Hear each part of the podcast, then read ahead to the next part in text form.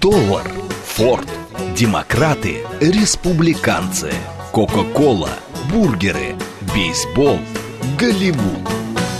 Что такое США и что значит быть американцем? Как устроена жизнь в Америке? Чем отличаются их проблемы от наших? Об Америке без геополитики и военщины в программе Рафаэля Ардуханяна «Америка Лайт». Программа предназначена для лиц старше 16 лет. Добрый вечер, уважаемые радиослушатели. Радиостанция «Говорит Москва», передача «Америка Лайт». Меня зовут Рафаэль Ардуханян, я автор ведущей этой передачи.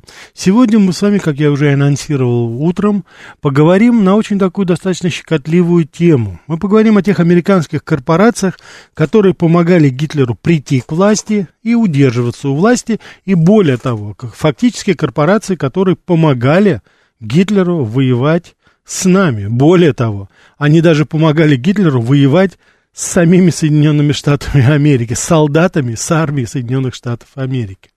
Я постараюсь выстроить нашу передачу сегодня все-таки в таком, знаете, больше э, историческом аспекте. Хотел бы дать вам данные, которые мне удалось найти, рассказать вам о тех очень любопытных событиях, которые проходили в начале 20 века, вплоть до краха э, фашистов в 1945 году, потому что история вот этой взаимосвязи, она ведь началась не в 1941 и даже не в 1931 году, гораздо-гораздо раньше. И мне кажется, эта тема очень актуальна. Я ее немножко, как бы так, знаете, э, передвинул, так сказать, все-таки поближе, потому что сейчас вот это вот, как ни странно, события, которые происходят на Украине, они, по-моему, в очень большой степени соотносятся с исторической фактурой, которую я сегодня собираюсь вам преподать. Очень мало что изменилось. По-прежнему Соединенные Штаты Америки помогают фашистам. И в борьбе это против нас. Так что, мне кажется, это очень, так сказать, актуально, и давайте поговорим. Но сама тема, я хочу еще раз подчеркнуть, она была предложена одним из наших радиослушателей. Я надеюсь, он позвонит. Вот, и она вызвала ваш живой интерес, так что поэтому, я думаю, она уместна, и я думаю, так сказать, та фактура, которая есть, она очень хорошо соотносится с сегодняшним днем, то, что происходит сегодня сейчас. Как всегда, передача у нас «Диалог», смс-портал 925-8888-94-8, телеграмм для сообщений «Говорит МСК Бот», прямой эфир 495-73-73-94-8, телеграмм-канал «Радио Говорит МСК», ютуб-канал «Говорит Москва». А, вы знаете, немножко необычно сейчас я начну с вопроса, и я попрошу вас, уважаемые радиослушатели, на него ответить. Наверняка вы все знаете, что во время а, Второй мировой войны воды Атлантики были, ну, наиболее, наиболее такие опасные для плавания огромное количество кораблей было потоплено, была целая война подводная, которая велась немецкими субмаринами, и не только субмаринами, мы знаем историю крейсера «Бисмарк», мы знаем трагическую историю английского крейсера «Худ», вот, но тем не менее, были корабли одной компании, которые абсолютно безопасно, без всякой опаски плавали, или, как говорят моряки, ходили по Атлантическому океану от э, американского побережья к европейскому побережью и обратно. Ни один корабль этой компании не был потоплен немецкими субмаринами. Все прекрасно знали, что ничего плохого с ними в Атлантике не случится. Вопрос вам, уважаемые радиослушатели – что же это? Ну все, Виталий Филипп первый, конечно, это компания Рокфеллера Standard Oil, нефтяная компания. Вот наша аудитория, даже вопрос еще не успела. Спасибо, Виталий Филипп. Да, уважаемые радиослушатели, в тот момент, когда один за одним топились конвои, гибли американские и английские моряки, и шотландские моряки, и канадские моряки, которые проводили конвои, которые обеспечивали передвижение гражданских судов в той или иной степени, танкеры компании Рокфеллера совершенно спокойно плавали по Атлантическому океану, и их никто не трогал. Во время Нюрнбергского процесса бывший президент Имперского банка Ялмар Шахт в беседе с американским адвокатом заявил, это во время уже, как говорится, после войны, как вы понимаете, если вы хотите предъявить обвинение промышленникам, которые помогали перевооружить Германию, то вы должны предъявить обвинение самим себе, американскому адвокату. Вы обязаны будете предъявить обвинение американцам. Автозавод Opel ничего не производил, кроме военной продукции. General Motors принадлежала И практически до окончания войны у них было специальное разрешение на торговлю. Знаменитые грузовики Opel Blitz, которые тогда были, составляли основу грузового транспорта э, фашистской Германии, производились на заводе General Motors. Opel, который принадлежал, кстати, до сих пор принадлежит. Но история эта, я еще раз хочу сказать, она началась не тогда. Помимо этого еще были заводы Форда, которые точно так же поставляли. Я вам потом расскажу очень любопытный факт, который, э, такое открытие, которое сделали для себя в 1944 году американские солдаты, которые высадились в Нормандии. Что они увидели во Франции и как же они были неприятно удивлены, когда увидели грузовики фашистской э, так сказать, Германии, которые там в большом количестве, так сказать, они э, встретили. Это было очень как достаточно интересно. Более того, даже Кока-Кола у нас засветилась. Оказывается, до последнего времени они производили Кока-Колу в Германии, а потом уже, когда, ну, началась война, то тогда они как бы ушли с рынка, но они помогли наладить продукт, который называется Фанта. Фанта выпускалась в Германии по технологии Кока-Колы, приближенной, так сказать, хотя концентрат не давали, но тем не менее это тоже было в очень большой степени технологии, которые были, которые были предоставлены, собственно говоря, американцами. Вот. Ну, уже упомянуто мой стандарт Oil, это, как вы знаете, это Рокфеллерская компания, которая была, собственно говоря, она, э, ее деятельность и послужила началом той вот антимонопольной, антитрестовскому законодательству, которое было в начале 20 века введено американским правительством, и Standard Oil вынуждена была разбиться на несколько, так сказать, подразделений, вот ExxonMobil, Shell, то, что мы сейчас знаем, это осколочки вот той самой империи. Я хочу напомнить, что Рокфеллер это первый миллиардер, а поверьте мне, миллиард долларов в начале 20 века это совершенно не то, что даже триллион долларов в начале 21 века. Так что, как вы сами понимаете, все, как говорится, все, что возможно, было куплено. Стандарт Oil заключает через британских посредников контракт с германским химическим концерном Farben Industry, производство авиационного бензина в Германии. Как вы знаете, а, снабжение топливом это было основополагающим такой, знаете, уязвимой ахиллесовой пятой Германии, потому что источников не было. Основные э, нефтяные месторождения, они были в Румынии, в Плоэште, и там оттуда они брали, так сказать, нефть, делали бензин, но его было недостаточно, потому что а, залежи нефти там были ограничены, и, собственно говоря, после 1943 года, когда мы уже имели превосходство и в воздухе, мы разбомбили фактически эти прииски, они, э, эти, эти, так сказать, э, эти месторождения, которые там, и поэтому на очень, так сказать, э, настоящий бензин, авиационный особенно керосин, он поступал очень неравномерно. Ну так вот, технология Standard Oil помогла через Farm Industry, через британских посредников, наладить производство синтетического топлива из угля, которого в достатке было, как вы сами понимаете, в Руре до последнего момента. Поэтому, вот, собственно говоря, мы с вами здесь и э, прекрасно понимаем, что э, какую роль это сыграло. Парадокс заключается в том, что может быть, этими самыми, как раз вот э, этим же самым бензином, керосином немцы бомбили ну, и американские корабли десанты, но они и бомбили и Кавентри, и Лондон, то же самое это было. Вот эта воздушная война, которая была, это тоже была ведь именно частично и на этом, собственно говоря, бензине. Не пахнут деньги совершенно. Они не пахали тогда, судя по всему, не пахнут и сегодня. Но давайте небольшой экскурс возьмем э, все-таки в прошлое.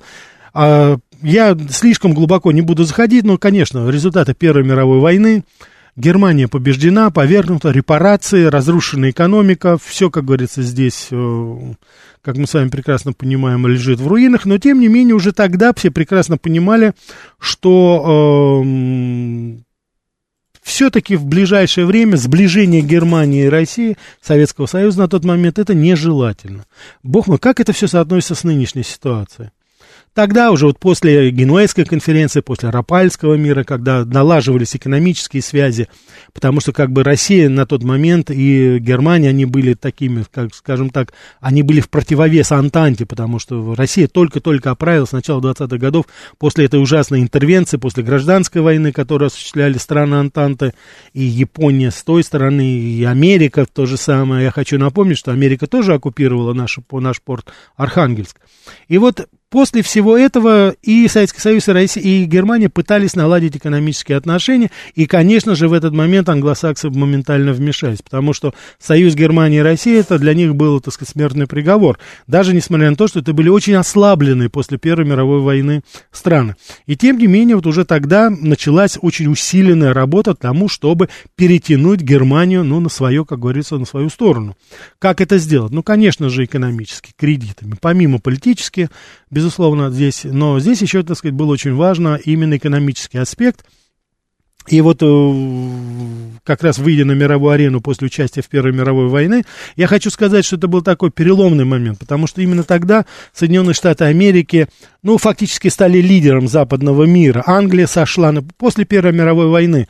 Америка в полном объеме заявила, заявила о себе как мировая сверхдержава. После Второй мировой войны этот процесс как бы завершился уже, но именно тогда уже, э, скажем так, роль Англии, она была второстепенна. Она была второстепенна все-таки. И поэтому вот они, э, они большое внимание уже уделяли ситуации в Европе, ну, как сверхдержава, и особенно к событиям в Германии. Потому что вот еще 1921-22 год помощник американского военного атташе в Берлине, капитан Труман Смит, обратил внимание на очень такие жесткие выступления в Мюнхене, тогда еще малоизвестного политика Адольфа Гитлера, который с 21 года возглавлял немецкую национал-социалистическую рабочую партию. Вот. 1922 год, официальное знакомство, приглашение Гитлера, они уже знакомятся. Уже тогда они, и уже с 1923 года началось финансирование Гитлера и его партии. Осуществлялось это и английскими, и американскими банками через швейцарские и шведские банки. С 26 года стало осуществляться уже напрямую через концерны Германии, то есть давались. Мы очень часто говорим, вот как концерны Германии, так сказать, вот э, капитал Германии, как они поддержали Гитлера, это были все англосаксонские деньги, у Германии денег не было. Германия тогда не имела ни копейки. В тот момент как раз начинается финансирование. А я хочу напомнить, это было не, тоже не самое, так сказать, простое время для а, и Соединенных Штатов, и для Англии, но тем не менее уже тогда противовес, система противовеса, набирающей силу э, Советскому Союзу, уже тогда рассматривалась Германия как острие в борьбе против а, советской, молодой Советской Республики. И в данном случае я хочу вам сказать, что уже потом постепенно контакты э, капитала э, и банковского, банковского, так сказать, сообщества Германии, оно уже осуществлялось напрямую и с Америкой, и с Германией. Вот. Атташе американского посольства в Берлине Гордон сообщил в дипломатической депеше госсекретарю Стимсону. Гитлер получил значительную финансовую поддержку от определенных кругов промышленников. Как раз сегодня до меня дошел слух, что из источника обычно хорошо информированы. Представленные различные американские финансовые круги весьма активно действуют в этом же направлении. Значит, я хочу еще раз подчеркнуть. Дипломатический сотрудник, госслужащий информирует свое руководство, что американские корпорации, соответственно, в обход государств, они напрямую финансируют фашистскую организацию. Можно, конечно, сейчас сказать, они еще не знали, что это будет, это еще до хрустальных ночей, это еще до печи Освенцима, но, по крайней мере, Майнкамф уже написан. И что там будут делаться с, так сказать, неполноценными ундерменшами, как они говорят, уже все было написано. Поэтому не нужно говорить и не нужно притворяться, я думаю, американской стране, что они не знали, кто такой Гитлер, что он будет делать, куда он, так сказать, пойдет, кого он будет, так сказать, преследовать, убивать. И тем не менее, уже тогда выстраивались эти отношения между финансовым капиталом англосаксов. Я беру это вместе, потому что а, Ан, э, Англию и я уже не разделяю с того момента. Это уже такой, знаете, так сказать, в связке действуют э, э, эти две страны. И вот начиная с того времени и кончая вот нынешней ситуацией, посмотрите, это уже такое едино. Ну, Англия как таковая, она свою политическую независимость уже давно потеряла. Хотя по сравнению с другими странами она вроде бы выглядит предпочтительнее. Вот. Но, тем не менее, говорить о какой-то э, независимости уже не приходится. Начиналось это тогда. Начиналось это именно тогда. Май 1933 года президент Имперского банка, тот же самый Ялмар Шахт, кстати, я хочу забежать вперед, Ял, э, Ялмар Шахт, э, председатель Имперского банка Третьего рейха, он был оправдан американским судом, как раз настаивали именно американские адвокаты, он был оправдан во время Нюрнбергского процесса. Тоже очень любопытный факт. Так вот, Шахт посещает Америку, где проходит его встреча с Франклином Делано Рузвельтом крупнейшими американскими финансистами. И вскоре Берлин получает инвестиции в германскую промышленность и займ от США на общую сумму миллиард долларов. А через месяц, в июне, на международной конференции в Лондоне, Шахтва уже получает в Англии от британского, главы британского банка Монтегю, он получает уже 2 миллиарда долларов. Но это, так сказать, тоже было миллион фунтов стерлингов, то есть 2 миллиарда долларов. Это, тем не менее, так сказать, финансируется. Ну, ладно, что здесь такого-то? А дата, посмотрите. 1933 год. Это конец Великой депрессии. Это когда и Англия, и Америка, по идее, были растерзаны этим ужасным кризисом 1929-1933 года. Ну, казалось бы, средства надо использовать для того, чтобы поднимать свои страны. 15 миллионов безработицы в США. Случай, случай каннибализма. Есть было нечего. Рузвельт вроде бы проводит, так сказать, какие-то реформы, по копейке собирает, чтобы предоставить, там, так сказать, обеспечить э, социальные программы для рабочих. И тем не менее, миллиард, я надеюсь, вы понимаете, миллиард долларов в 1933 году это тоже не нынешний миллиард долларов. Тем не менее, находятся деньги для финансирования фашистской Германии. 1933 год, уже, как говорится, зигует, уже факельные шествия, уже, как говорится, уже более-менее все ясно становится. Начинаются первые еврейские погромы, ничего страшного. Денежки нашлись для братиков-фашистов. Ничего не напоминает, уважаемые радиослушатели? А сейчас, когда Гавайские острова выгорели фактически, когда по копейке Америка собирает, чтобы помочь погорельцам там, больше ста человек заживо были сожжены, не могли спастись от этого – Куда выделяют деньги у нас Соединенные Штаты Америки? 20 миллиардов дополнительно к тем 140 миллиардам. На Украину. На любименький бандеровско-фашистский режим. А американцы подождут. А американцы подождут. Тут недавно, вот, вот, так сказать, информация, аж по 700 долларов на семью выделили. Молодцы, ребят. Это там, по-моему, порядка 12 миллионов долларов выделили на это. Гавайи подождут. Очень мало что изменилось, вы знаете очень мало что изменилось. Мы постоянно говорим о том, как, насколько безжалостно и лицемерно англосаксы в отношении других народов, так не только с других народов, и к своим точно так же относятся. Перетерпят, перемогут. У нас более важные дела. Нам зелю надо поддерживать. Вот вам, пожалуйста, и политика. Это вот то, что они, вернее, называют политиком этот, так сказать, бормочащий старик, он, по-моему, не совсем даже понимает по имени Джо Байден. Извините, я по-другому не могу просто говорить, потому что, когда соотносишь эти события, которые были тогда, и уж вроде бы Франклин Делано Рузвельт, а здесь, так сказать, понимаете, принципы остались те же самые. А вот мы будем делать то, что нам делать, через колено. Так и будет делать. Вот так они и делали, собственно говоря. Но вот после пережитого 20-е годы экономический кризис усугубляется выплата репараций страны Германии, и в этот момент, но не просто так же даются это, да, вопрос, естественно, возник, ну что это вот такие вот демоны прямо, это вот такие вот, так сказать, прямо так сказать, э, это такие вот, вот прямо злодеи, злодеи. Да нет, конечно, конечно же, это, это как всегда чисто американская отмазка. Strictly business, это всего лишь бизнес. Потому что в этот момент под залог этих кредитов, что делали англосаксы? Они скупали за бесценок предприятия, а, промышленные предприятия, оставшиеся тогда в Германии, за копейки. Ничего не напоминает. Не напоминает ситуацию, которая сейчас складывается в бандеровско-фашистской Украине где продано, распродано все, начиная от чернозема, кончая уж, я не знаю, так сказать, чем. Все куплено, перекуплено и, так сказать, это затоварено. Куда зерно-то везли они? Большую часть. Это что, просто так, что ли? Да это же было все куплено. Это же было уже уплочено. Это уже корпорации, которые скупили давным-давно всех этих фермеров, которые сами там работают, там где-то, так сказать, выращивают кукурузу, подсолнечник, хлеб. Они даже не понимают, что они работают уже не на себя. То же самое, все происходит в Каким образом? Принадлежащий семейству Рокфеллера Standard Oil получила контроль над германской корпорацией IG Farben Industry. Я хочу сказать, та самая Farben Industry, которая активнейшим образом принимала участие в строительстве концлагерей, в уничтожении евреев, поставляла это огромный химический концерн, поставляла печи, была, так сказать, и так далее, и так далее. И помимо всего финансировала активную, конечно, избирательную кампанию Гитлера. Опель забрали именно тогда, До сих пор General Motors владеет Opel. Я думаю, все помните эту вакханалию с продажи опера, э, Opel, когда она, так сказать, была на грани банкротства, когда пытались спасти, когда пытались продать это концерну швейцарской, австрийской компании и э, нашего Сбербанка. Ничего не отдали. В 29 году они забрали и осуществили контроль над Opel. С того именно времени, вот уже почти сто лет, это все под контролем General Motors осуществляется.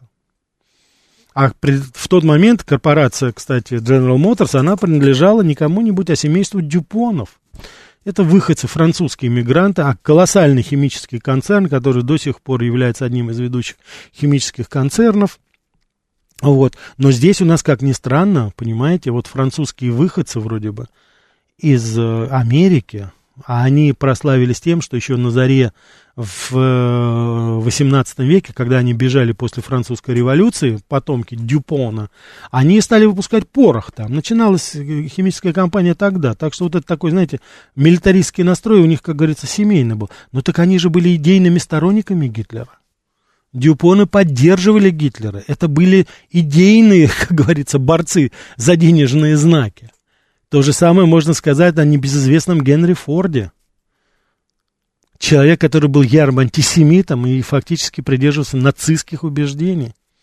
Я хочу напомнить, что э, портрет Генри Форда в полный рост висел в кабинете Гитлера. И если мы с вами, так сказать, прочтем некоторые э, произведения Генри Форда, что он там пишет о евреях и каким образом он бы решал бы этот вопрос, то нам все станет ясно.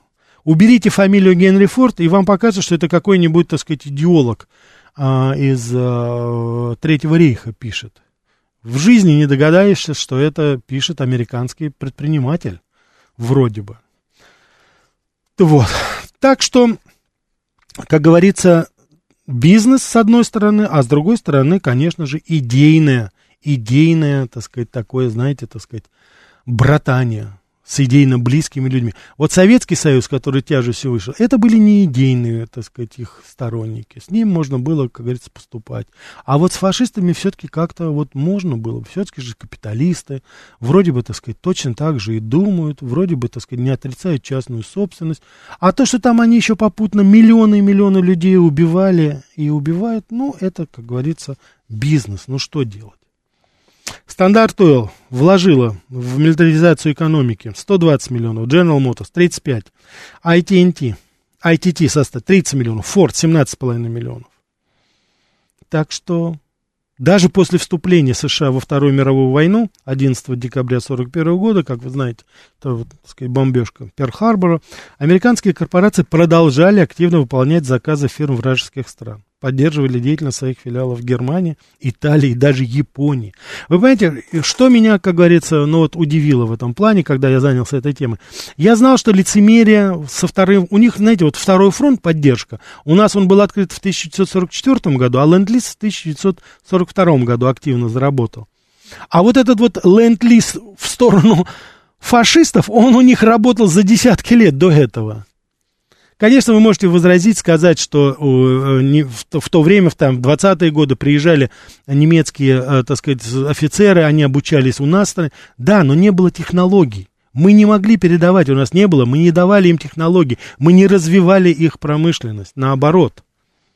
Мы пытались от них, от Германии, забрать, так сказать, какие-то вещи, чтобы научиться самим делать в очень большой степени, достаточно быстро учить. А здесь было наоборот, здесь было, так сказать, и технологии, и финансирование. Все отдавалось на угоду, на, как говорится, на, так сказать, близких им по духу фашистов.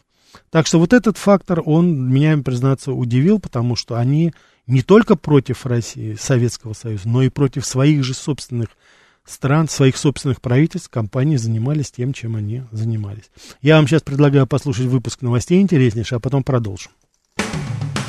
Что такое США и что значит быть американцем? Как устроена жизнь в Америке?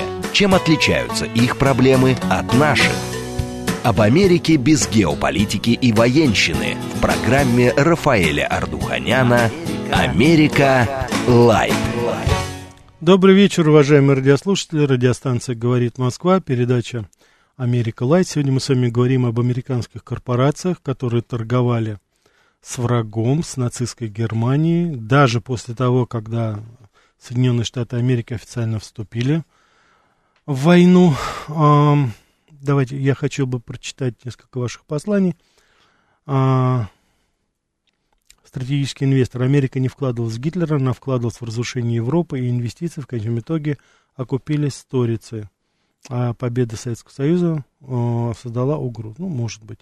А вот, Виталий Фили, а вот интересно, американцы также богато поддерживали милитаристскую Японию, при учете, что она, по сути, начала Вторую мировую войну в 1937 году, вторжение в Китай, и творила в этом самом Китае абсолютное зверство типа нанкинской э, резни. Да, к сожалению, поддерживали. Они только немножко очухались после Перл-Харбора. Николай пишет. Люди, люди добрые, но сами подумайте, как капитан немецкой подводной лодки только, не лодки, а лодки, в штормовое Атлантики мог отличить суда, принадлежащие пресловутому Рокфеллеру, от других кораблей. Ну, вроде все же взрослые люди, а до сих пор верят в дурацкие, это, наверное, вот мои состряпанные мифы. Николай, вы очень самонадеянный человек, но, к сожалению, я должен констатировать, что вы не совсем подготовлены в этом плане. Я, конечно, могу, так сказать, сейчас потратить какое-то время, чтобы вам объяснить, как это делается. Я это сделаю сейчас. Но просто не будьте так самоуверены, особенно, когда вы звоните вот на моей передаче. Я сейчас не хочу, как говорится, но имейте в виду, когда я веду какую-то, так сказать, тему беру, я ее не из Википедии беру, а я готовлюсь к ней. И, как вы, наверное, понимаете, если я говорю об Америке, в которой я жил и работал много, много, много лет, то я использую самые разнообразные источники. Николай, специально для вас я хочу объяснить. Значит, суда эти под панамским флагом фиксировались, так как это было, ну, вы сами понимаете, что это была фикция, то тем не менее, они фиксировались как Панама. Панама была нейтральным государством, как некоторые другие страны Латинской Америки, куда потом, кстати, многие фашисты сбежали. Так вот эти корабли шли с американской нефтью, с американской продукцией до Канарских островов. На всякий случай, не надеясь на то, что вы может быть, вы знаете географию так же, как историю. Канарские острова – это, собственно говоря, западная конечность, э, э, так сказать, один, так сказать, суши, которая прилегает уже, вот, так сказать, к испанскому, португальскому побережью, и она находится, так сказать, в Атлантическом океане, в нескольких сотмилях от э, побережья континентальной Европы. Так вот эти корабли приходили туда, там их ждали немецкие танкеры. И продукция, в основном нефть, она перекачивалась с панамских, а фактически стандарт-ойловских, так сказать, танкеров в немецкие танкеры, которые потом прямым ходом шли в Гамбург. Так вот, когда немецкие танкеры выходили и ждали навстречу на Канарские острова, выходили и ждали, так сказать, танкеры с э, компании Standard Oil, Достаточно было вывесить, так сказать, дать координаты корабля, сказать его название, флаг, который шел, допустим, под Панамой, и лодки немецкие не топили их. Я надеюсь, так сказать. Я вам советую, пожалуйста, почитайте книгу такого американского писателя, если у вас, конечно, есть время. Вот, Хайма, называется «Торговля с врагом». Я источник оттуда брал вот эту информацию. Это американский автор, я еще раз хочу повторить. Книга на английском языке. Если у вас вы так интересуетесь вот этим, так сказать, это, и вы так переживаете, люди добрые, ну наймите переводчика, он вам переведет приблизительно то, что я вам сказал, он вам из источника, из первоисточника это сделает. И тогда, я надеюсь, у вас будет все-таки более общая картина. Так что, Николай, поменьше самоуверенности, побольше знаний и усидчивости. Так, давайте мы ответим на вопрос. Да, слушаю вас. Здравствуйте, Евгений Москва. Да, Евгений. Скажите, пожалуйста, вот мне непонятно, а зачем э, Гитлер обстреливал э, Великобританию? Если у них, э, в принципе, такой как бы теневой союз был, а зачем он тогда обстреливал? Я понял, спасибо. Значит, дело в том, что обстрел э, Великобритании, как вы знаете, война, собственно говоря, начала. Обстрел вот именно в полноценной бомбардировке и, так сказать, и вот это знаменитые Фау-1, Фау-2, которые применялись тогда, это уже было в э, конце Второй мировой войны. В 1940 году была совершенно конкретная цель, это а, оккупировать Англию. Потому что Англия, почему это было? Ну, в 1939 году Англия официально объявила войну Германии. После того, как Германия, когда Германия атаковала Польшу, а у Польши и Англии был договор о, так сказать, взаимной э, помощи, то есть это союзнический фактически договор. Так что вот формальный повод был именно такой. Второй, так сказать, повод был как раз тогда, это э, Гитлер хотел прикрыть свой тыл перед нападением на Советский Союз. И поэтому вот эта вот война 40-го года, когда военная э, операция, воздушная война была, я, кстати, должен сказать, при всем моем отношении к англосаксам, я хочу только сказать добрые слова в отношении тех героев, английских летчиков, которые тогда один на один противостояли всему Люфтваффе, которая, кстати, летала на авиационном керосине, который поставлялся Америкой и через, так сказать, ну, частично, не все, но частично поставлялось из Америки и через английских даже посредников. Вот это вот так вот это было.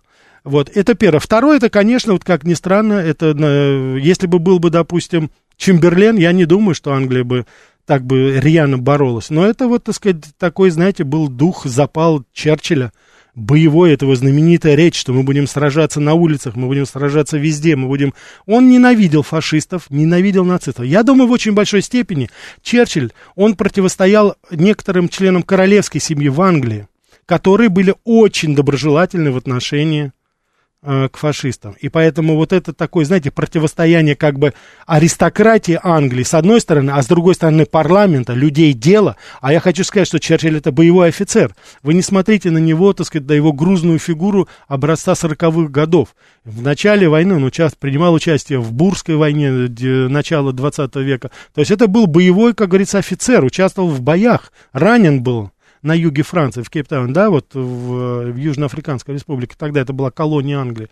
Так что вот эта связка вот этих факторов, она привела к тому, что э, Гитлер решил сначала расправиться с Англией, но у него ничего не получилось, кстати.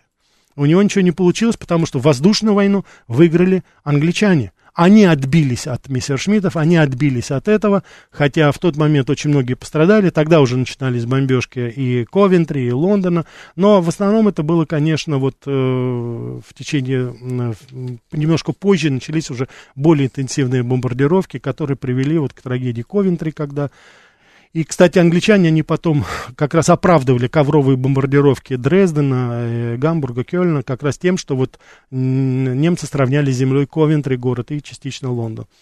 Так, давайте мы... Да, слушаю вас. А, здравствуйте. Здравствуйте. Вот я хотел бы немножко продолжить таким общеизвестным э, фактом, э, что после окончания Великой Отечественной войны, это хорошо известно, все и Бандера, Шухевич, Кук на Западной Украине, все эти головорезы, все были клиентами ЦРУ, так сказать. Да.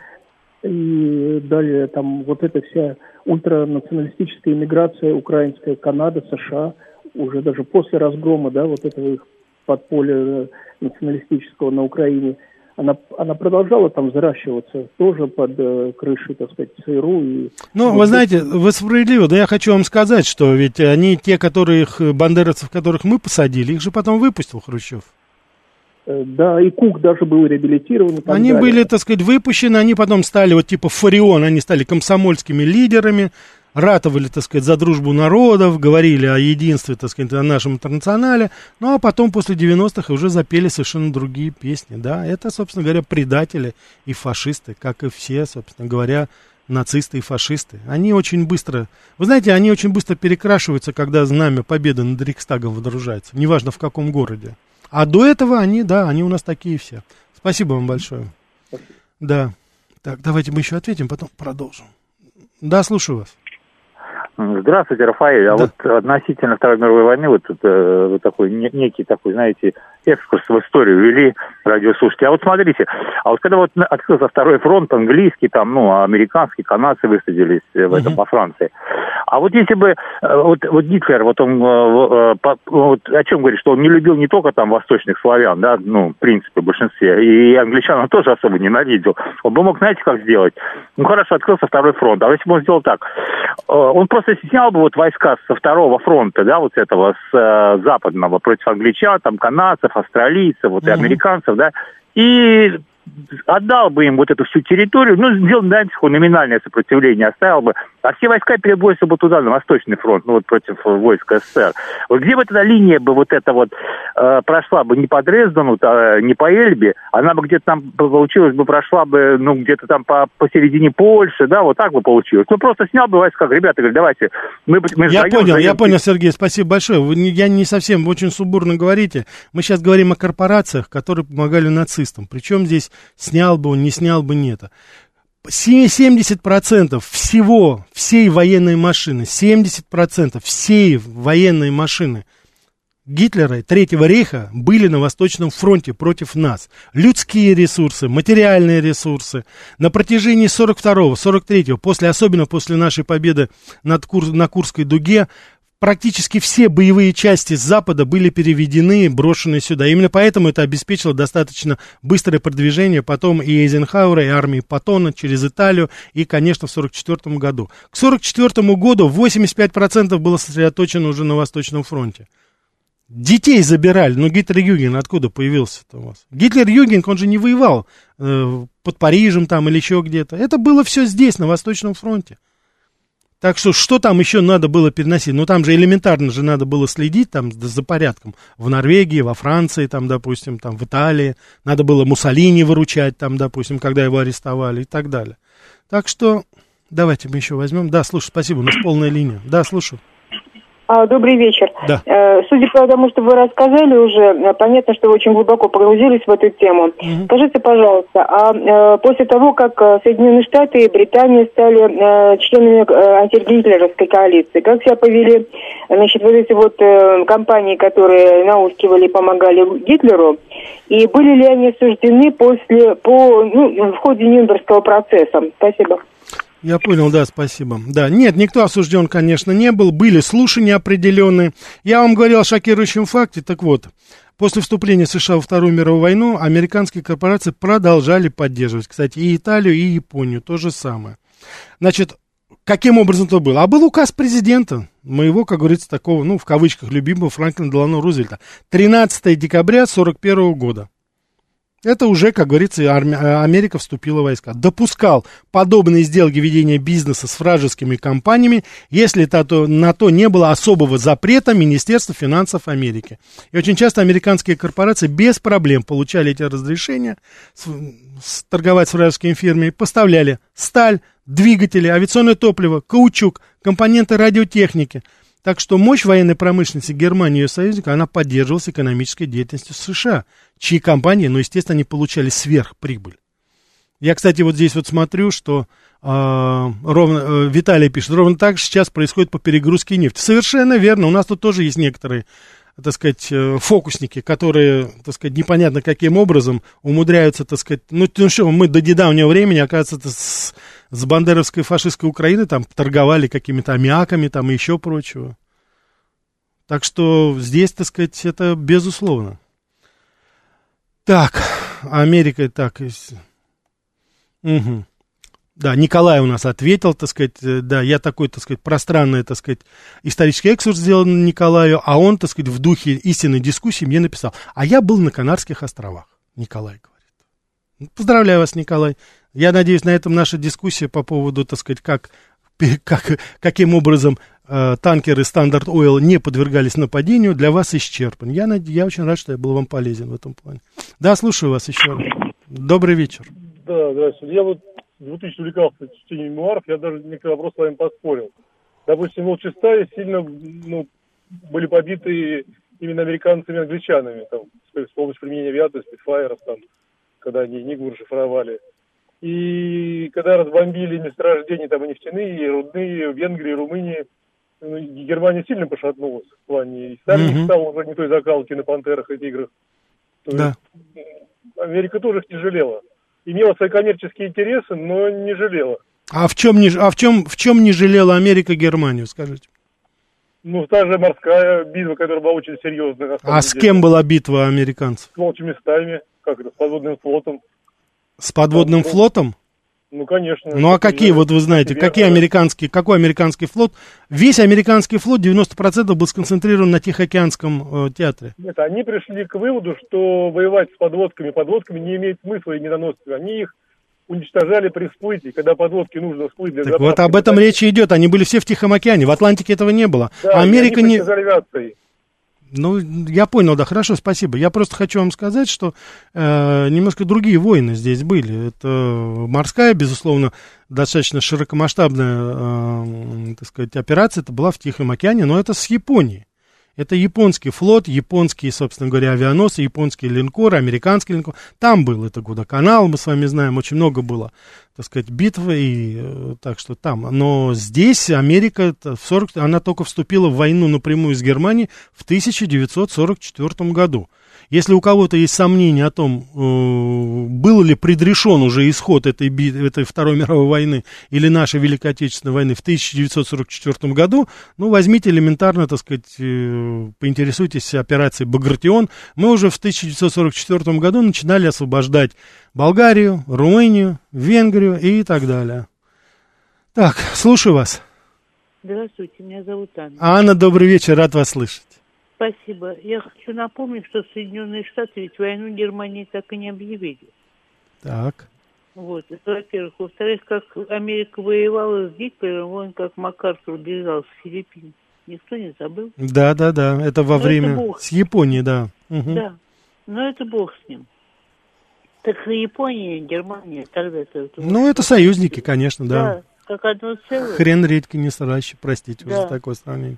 Ось так называемая. Да, да, да. Осень. Да, ну, Рафаэль Никитович, вы же помните, что все финансовые немецкие потоки шли в Штаты через Норвегию. А, финансовые потоки, Анна? Да. Я впервые об этом слышу. Я слышал через шведские, швейцарские и частично английские банки. Вот это было. Швейцария через в основном. Швейцарскую в меньшей степени, через шведские шли, очень много шли через Норвегию. Mm. Не ну, во всяком случае, я это читала в архивах немецких, когда еще Германия была ГДР. Угу. Я же немецкий знаю неплохо, очень люблю архивы. Угу. И вот там очень много архивных документов, как, в общем, из Германии через Норвегию в Штаты, в Штаты, именно в США шли потоки денежные. Угу. Ну, Не мож... только крысиная тропа, которых знают все, а да. вот именно денежные потоки.